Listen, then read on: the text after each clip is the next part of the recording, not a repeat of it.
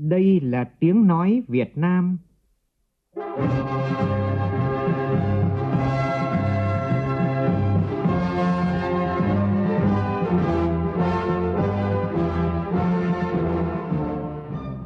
là tiếng nói Việt Nam,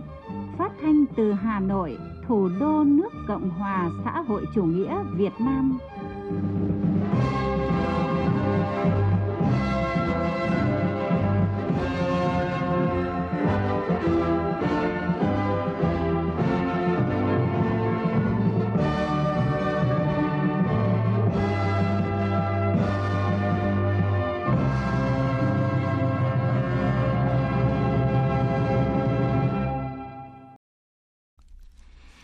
Kính chào quý vị và các bạn. Mời quý vị và các bạn nghe chương trình Thời sự sáng của Đài Tiếng Nói Việt Nam hôm nay thứ hai, ngày 13 tháng 11 năm 2023, tức ngày 1 tháng 10 năm Quý Mão. Chương trình có những nội dung chính sau đây.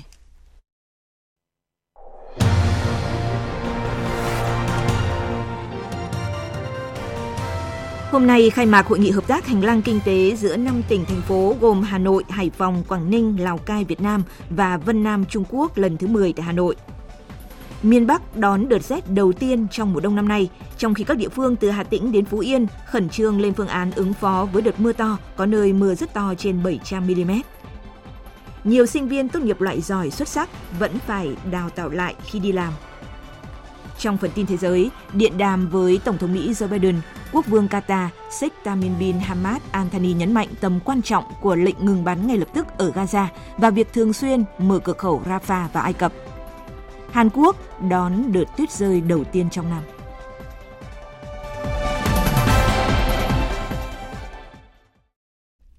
Bây giờ là tin chi tiết. Tối qua tại thành phố Sóc Trăng, tỉnh Sóc Trăng, Trung ương Đoàn Thanh niên Cộng sản Hồ Chí Minh phối hợp với tỉnh ủy, Ủy ban nhân dân tỉnh Sóc Trăng và công ty cổ phần bia rượu nước giải khát Sài Gòn tổ chức lễ trao giải thưởng Lương Định Của lần thứ 18 và trao giải cuộc thi Dự án khởi nghiệp thanh niên nông thôn năm 2023.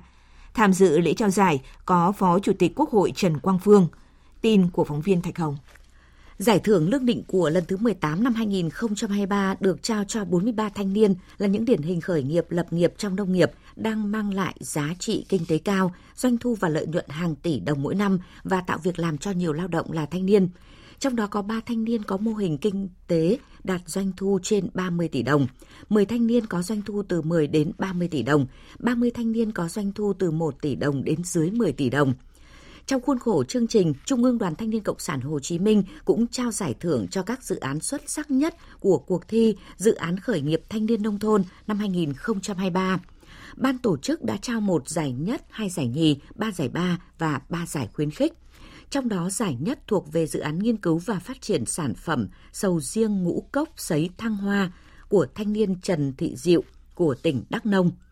Phát biểu tại buổi lễ, Phó Chủ tịch Quốc hội Trần Quang Phương đề nghị các cấp bộ đoàn trong cả nước thường xuyên tổ chức các hoạt động với phương châm đoàn vừa là người bạn đồng hành với thanh niên, chăm lo bảo vệ quyền và lợi ích chính đáng của thanh niên, vừa là người tổ chức phát huy thanh niên sung kích tiên phong trong sự nghiệp xây dựng và bảo vệ Tổ quốc.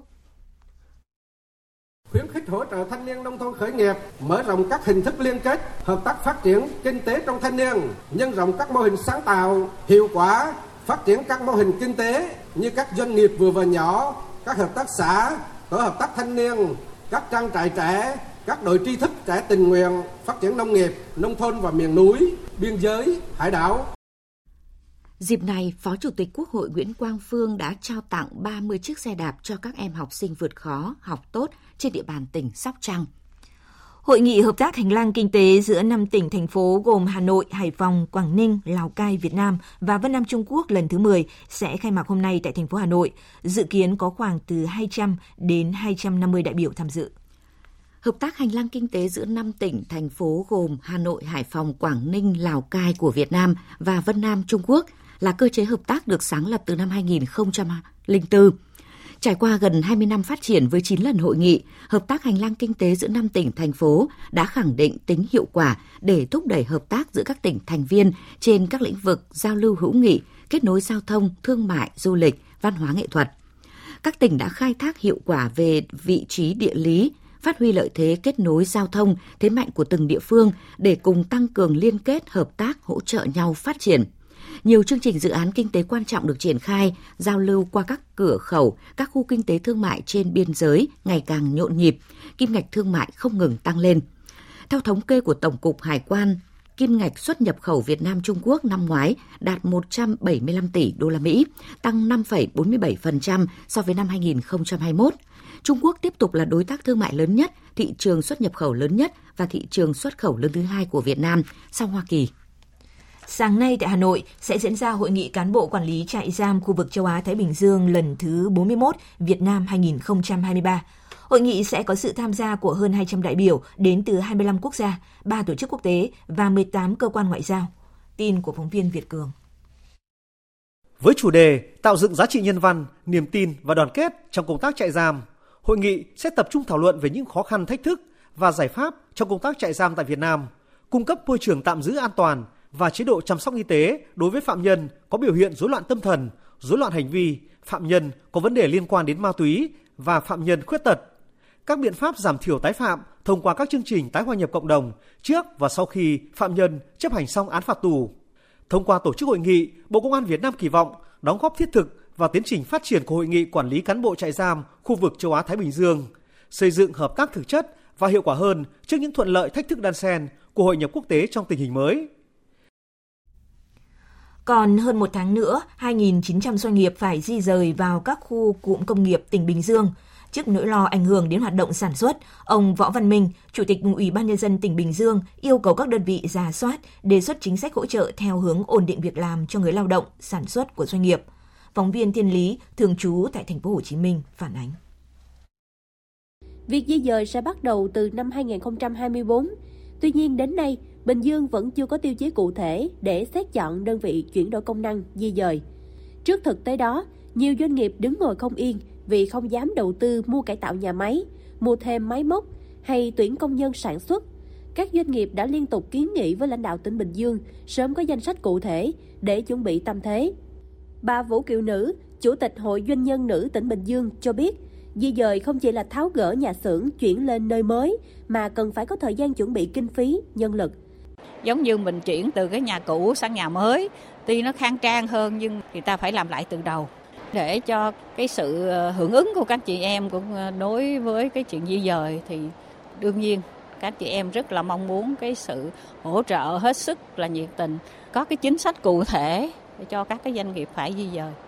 Còn theo ông Nguyễn Tiến Thành, Chủ tịch Hiệp hội Gốm sứ tỉnh Bình Dương, nếu chủ trương di dời nhà máy ở Bình Dương không cẩn thận, đúng hướng, không có bước đi phù hợp thì ngành nghề gốm sứ truyền thống của tỉnh sẽ đứng trước nguy cơ mai một. Bởi vậy, chúng tôi cũng có một cái đề xuất là làm sao mà có thể có những cái cơ chế riêng, mang tính đặc thù riêng cho về cái công tác di rời đối với cái ngành nghề gốm sứ truyền thống. Làm sao giảm thiểu, tối đa cái sự tác động, giảm thiểu cái vấn đề các doanh nghiệp phải di rời, bất đắc dĩ mới phải di rời. Và có những cái tiêu chí, chấm điểm để các doanh nghiệp phải di rời nên có một cái gì đó mà gọi như là ưu ái hay là một cái cơ chế nào đó cho các doanh nghiệp vốn xứ. Theo lãnh đạo Sở Công Thương tỉnh Bình Dương, việc thực hiện đề án sẽ có lộ trình tiến độ để doanh nghiệp chuẩn bị, chứ không bắt buộc di dời ngay từ đầu năm 2024. Hiện nay, Sở đang xây dựng và ban hành tiêu chí di dời, dự kiến hoàn thành trong quý 2 2024. Dự thảo chính sách hỗ trợ di dời cho doanh nghiệp sẽ trình Hội đồng Nhân dân tỉnh xem xét thông qua tại kỳ họp cuối năm 2024. Đến năm 2025, dựa trên đăng ký của doanh nghiệp sẽ thí điểm di dời 10 đến 20 đơn vị. Trong quá trình thực hiện sẽ xem xét, đánh giá, rút kinh nghiệm đối với các doanh nghiệp đã di dời. Quốc hội đang xem xét sửa đổi bổ sung một số điều của luật đấu giá tài sản để đáp ứng với yêu cầu thực tiễn, phù hợp với một số luật có liên quan mới được sửa đổi, ban hành, xử lý các hạn chế bất cập trong luật hiện hành. Ông Vũ Đình Tuệ, Phó Giám đốc Trung tâm Dịch vụ Đấu giá Tài sản tỉnh Đắk lắc đồng tình với một số nội dung được Bộ Tư pháp đề xuất về việc xử phạt nặng các trường hợp trúng giá, không thực hiện nghĩa vụ tài chính, bỏ cọc, cần cấm tham gia đấu giá một khoảng thời gian nhất định. Những người tham gia đấu ờ, giá mà trúng bỏ cọc thì đương nhiên cái tiền đặt trước phải thu theo ờ, luật đấu giá quy định hiện hành. Còn riêng về cái phần xử phạt đấy tương đương với cả cái tiền xử phạt ờ, 50% những cái người vi phạm nếu mà không thực hiện cái vấn đề này, thì phải dùng biện pháp mạnh dựa theo luật dân sự, cưỡng chế tài sản, cấm tham gia các cuộc đấu giá. Tiếp theo, mức từ 3 đến 5 năm để tránh thị trường lũng loạn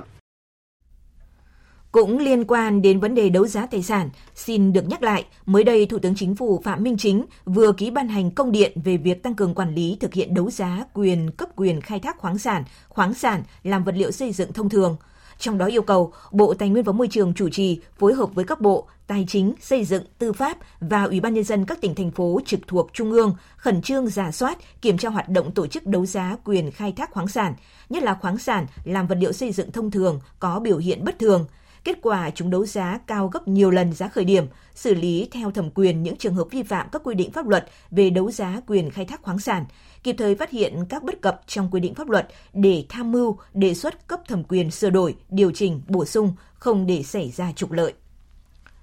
Chuyển sang các tin đáng chú ý khác, đêm qua không khí lạnh tiếp tục ảnh hưởng đến các nơi khác ở khu vực phía Đông Bắc Bộ, sau đó ảnh hưởng đến phía Tây Bắc Bộ và Bắc Trung Bộ. Hôm nay sẽ ảnh hưởng đến khu vực Trung Trung Bộ. Từ đêm qua, ở khu vực Bắc Bộ và Bắc Trung Bộ trời chuyển rét, vùng núi Bắc Bộ có nơi rét đậm rét hại. Trong đợt không khí lạnh này, nhiệt độ thấp nhất ở Bắc Bộ và Bắc Trung Bộ phổ biến từ 15 đến 18 độ. Riêng khu vực vùng núi Bắc Bộ phổ biến từ 12 đến 15 độ, vùng núi cao có nơi dưới 11 độ. Ông Nguyễn Văn Hưởng, trưởng phòng dự báo thời tiết, Trung tâm Dự báo Khí tượng Thủy văn Quốc gia cho biết về những diễn biến của đợt không khí lạnh lần này.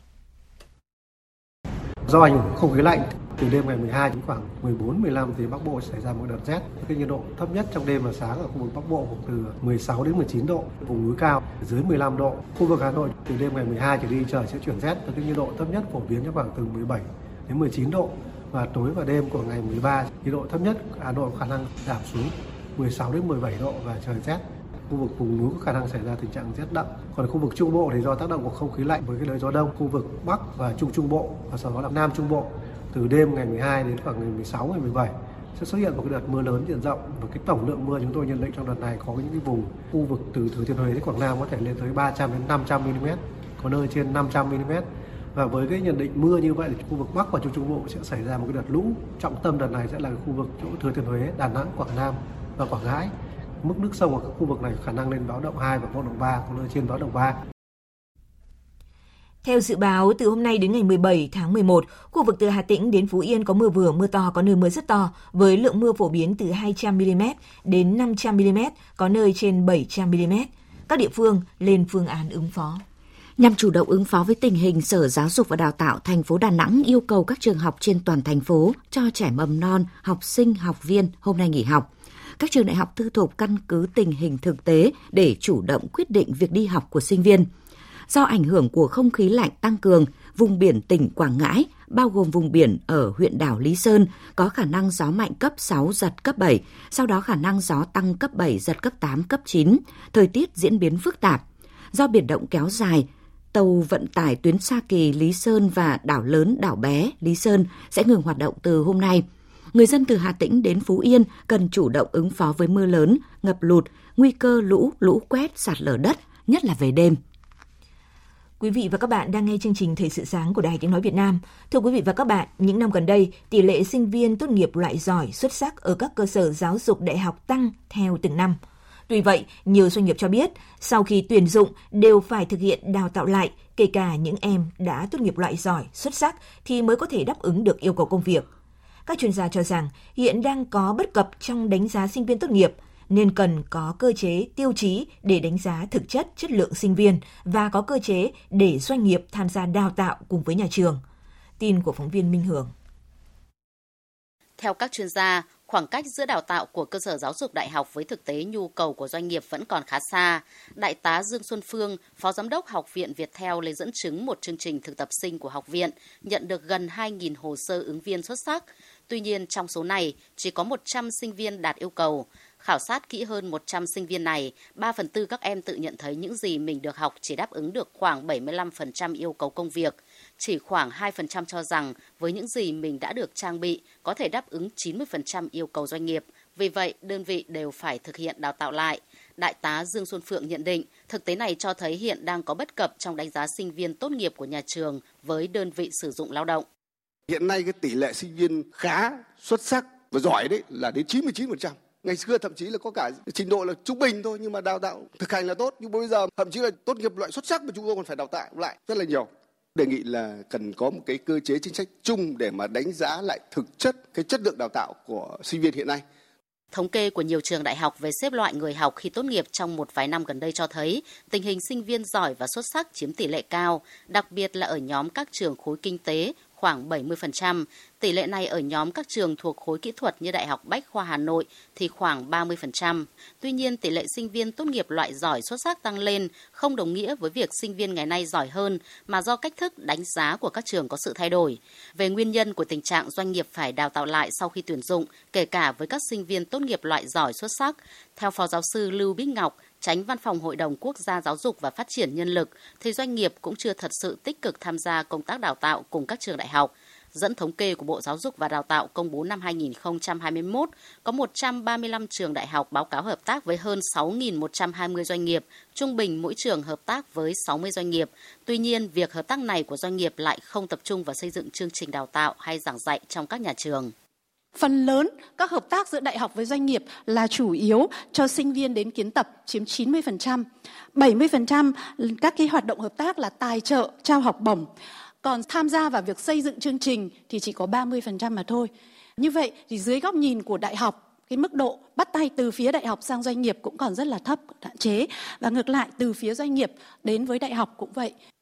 Để khắc phục tình trạng đào tạo lại sau khi tuyển dụng, một số ý kiến cho rằng giữa nhà trường và doanh nghiệp cần có sự liên kết chặt chẽ hơn trong xây dựng chương trình đào tạo theo định hướng việc làm của doanh nghiệp. Đồng thời doanh nghiệp cũng cần thiết lập bộ phận chuyên trách để phản biện, góp phần xây dựng điều chỉnh chương trình đào tạo của các trường đại học hướng theo nhu cầu sử dụng nhân lực từ phía mình. Bên cạnh đó, các doanh nghiệp cũng cần có chiến lược nuôi dưỡng ươm mầm tài năng tại các trường đại học bằng các hình thức cung cấp học bổng, đầu tư cơ sở vật chất, kỹ thuật, tài chính, tuyển dụng trước và sau khi tốt nghiệp – đặt hàng cơ sở đào tạo giải quyết những vấn đề cần thiết mà doanh nghiệp đang và sẽ có nhu cầu.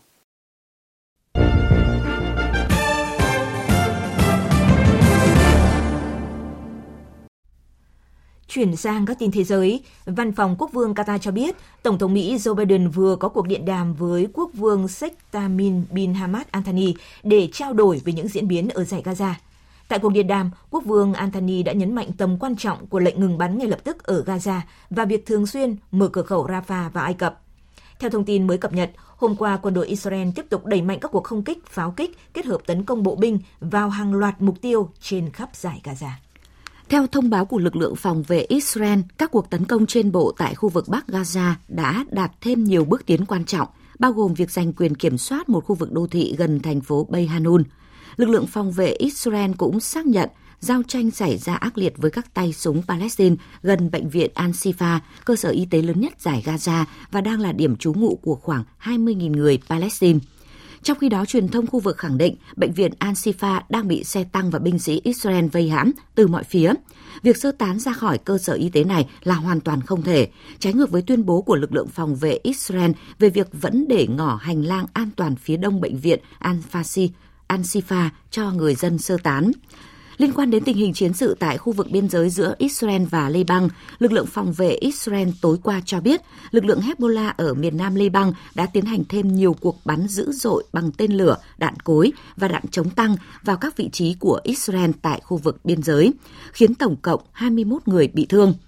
Văn phòng thông tin thuộc chính quyền Gaza thông báo tổng số người Palestine thiệt mạng ở giải Gaza đã lên tới 11.180, trong đó có hơn 4.600 trẻ em, cùng hơn 28.000 người khác bị thương kể từ khi cuộc xung đột Hamas-Israel bùng phát hôm 7 tháng 10.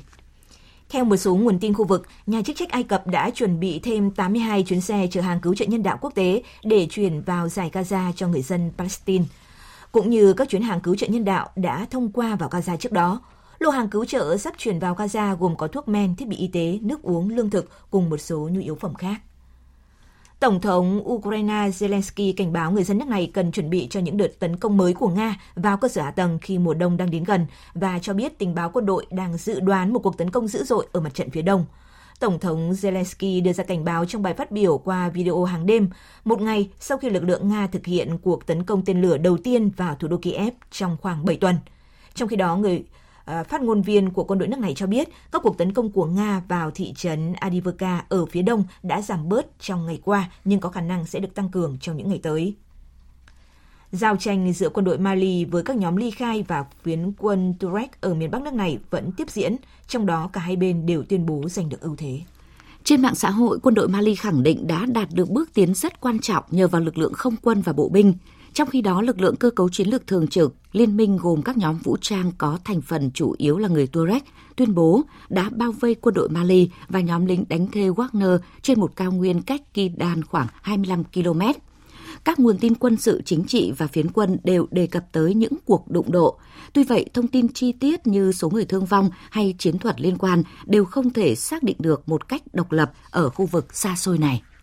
Cơ quan thám hiểm hàng không vũ trụ Nhật Bản thành lập quỹ chiến lược không gian trị giá 1.000 tỷ yên, tức khoảng gần 6 tỷ 700 triệu đô la, nhằm thúc đẩy phát triển các dự án không gian trong nước. Việc thành lập quỹ chiến lược không gian mới nhằm mục đích cung cấp kinh phí hỗ trợ cho các công ty tư nhân, trường đại học phát triển các dự án nghiên cứu về không gian.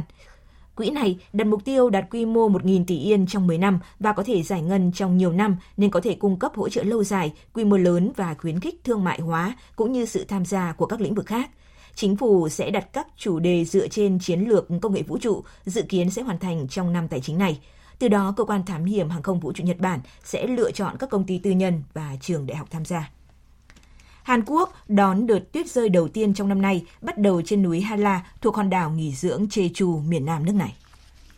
Theo cơ quan khí tượng Hàn Quốc, tuyết bắt đầu rơi khi nhiệt độ buổi sáng giảm xuống dưới 0 độ C trên cả nước. Núi Han Lan, tỉnh đỉnh núi cao nhất ở Hàn Quốc, đã đón đợt tuyết đầu mùa sớm hơn 18 ngày so với mùa tuyết năm ngoái. Hiện thời tiết lạnh giá bao trùm Hàn Quốc, trong đó tỉnh Gangwon ở tỉnh Đông Bắc đang phải trải qua đợt thời tiết lạnh nhất trong mùa thu năm nay. Vừa rồi là phần tin trong nước và thế giới và ngay sau đây sẽ là một số thông tin thể thao.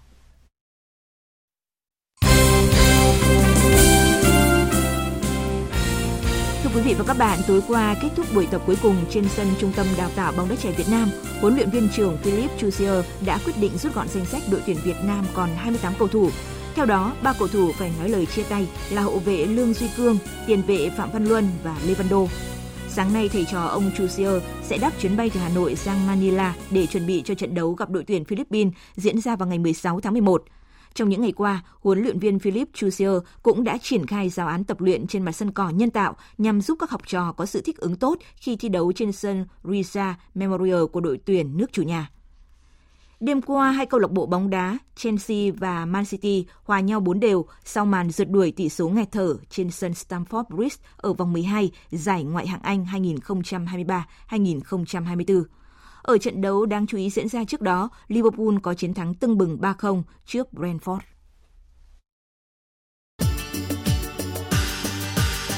Dự báo thời tiết Phía Tây Bắc Bộ nhiều mây, có mưa rào và rông rải rác, cục bộ có mưa vừa mưa to, trời rét, nhiệt độ từ 16 đến 23 độ. Phía Đông Bắc Bộ nhiều mây, ngày có mưa rào và rông rải rác, cục bộ có mưa vừa mưa to, trời rét, nhiệt độ từ 15 đến 21 độ, vùng núi từ 12 đến 18 độ, có nơi dưới 11 độ. Khu vực từ Thanh Hóa đến Thừa Thiên Huế nhiều mây, có mưa vừa mưa to, có nơi mưa rất to, phía Bắc trời rét, nhiệt độ từ 17 đến 23 độ, phía Nam từ 20 đến 28 độ. Khu vực từ Đà Nẵng đến Bình Thuận nhiều mây, có mưa vừa mưa to, có nơi mưa rất to và rải rác có rông, nhiệt độ từ 23 đến 31 độ. Tây Nguyên ngày nắng, chiều tối và đêm có mưa rào và rông vài nơi, nhiệt độ từ 19 đến 31 độ. Nam Bộ có mưa rào và rông vài nơi, nhiệt độ từ 23 đến 33 độ. Khu vực Hà Nội nhiều mây, ngày có lúc có mưa rào và rông, cục bộ có mưa vừa mưa to, trời rét, nhiệt độ từ 16 đến 21 độ. Dự báo thời tiết biển, vịnh Bắc Bộ có mưa rào và rông rải rác, tầm nhìn xa trên 10 km, giảm xuống 4 đến 10 km trong mưa, gió đông bắc cấp 6, sau tăng lên cấp 7, giật cấp 8, cấp 9, biển động mạnh. Vùng biển từ Quảng Trị đến Quảng Ngãi có mưa rào và rông rải rác, tầm nhìn xa trên 10 km, giảm xuống 4 đến 10 km trong mưa, gió đông bắc cấp 6, giật cấp 7, cấp 8. Vùng biển từ Bình Định đến Ninh Thuận, từ Bình Thuận đến Cà Mau có mưa rào và rông rải rác, tầm nhìn xa trên 10 km, giảm xuống 4 đến 10 km trong mưa, gió đông bắc cấp 4, cấp 5. Vùng biển từ Cà Mau đến Kiên Giang và Vịnh Thái Lan có mưa rào và rông rải rác, gió đông cấp 3, cấp 4. Khu vực Bắc Biển Đông và khu vực quần đảo Hoàng Sa thuộc thành phố Đà Nẵng có mưa rào rải rác và có nơi có rông, tầm nhìn xa trên 10 km, giảm xuống 4 đến 10 km trong mưa, gió đông bắc cấp 7, có lúc cấp 8 giật cấp 9, biển động mạnh. Khu vực giữa Biển Đông có mưa rào và rông rải rác, tầm nhìn xa trên 10 km, giảm xuống 4 đến 10 km trong mưa, gió đông bắc cấp 4, cấp 5, riêng vùng biển phía Bắc, gió mạnh cấp 6, giật cấp 7, cấp 8, biển động. Khu vực Nam Biển Đông và khu vực quần đảo Trường Sa thuộc tỉnh Khánh Hòa có mưa rào và rông rải rác, tầm nhìn xa trên 10 km, giảm xuống 4 đến 10 km trong mưa, gió đông đến đông bắc cấp 3, cấp 4. Vừa rồi là những thông tin về thời tiết, bây giờ chúng tôi xin tóm lược một số tin chính vừa phát.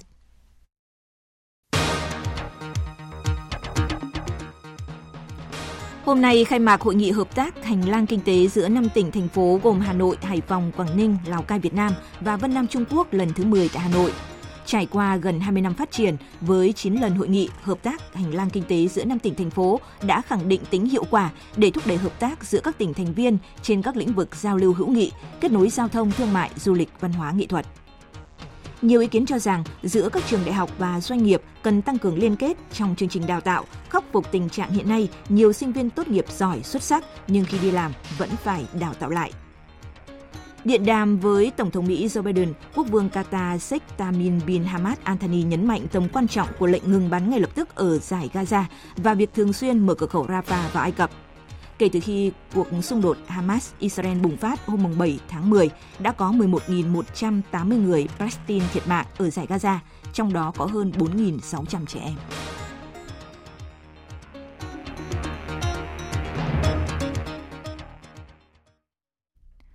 Tới đây chúng tôi xin được kết thúc chương trình Thời sự sáng nay. Chương trình do các biên tập viên Lan Anh và Bùi Chuyên thực hiện với sự tham gia của phát thanh viên Phương Hằng, kỹ thuật viên Tuyết Mai, chịu trách nhiệm nội dung Nguyễn Vũ Duy. Cảm ơn quý vị và các bạn đã quan tâm theo dõi.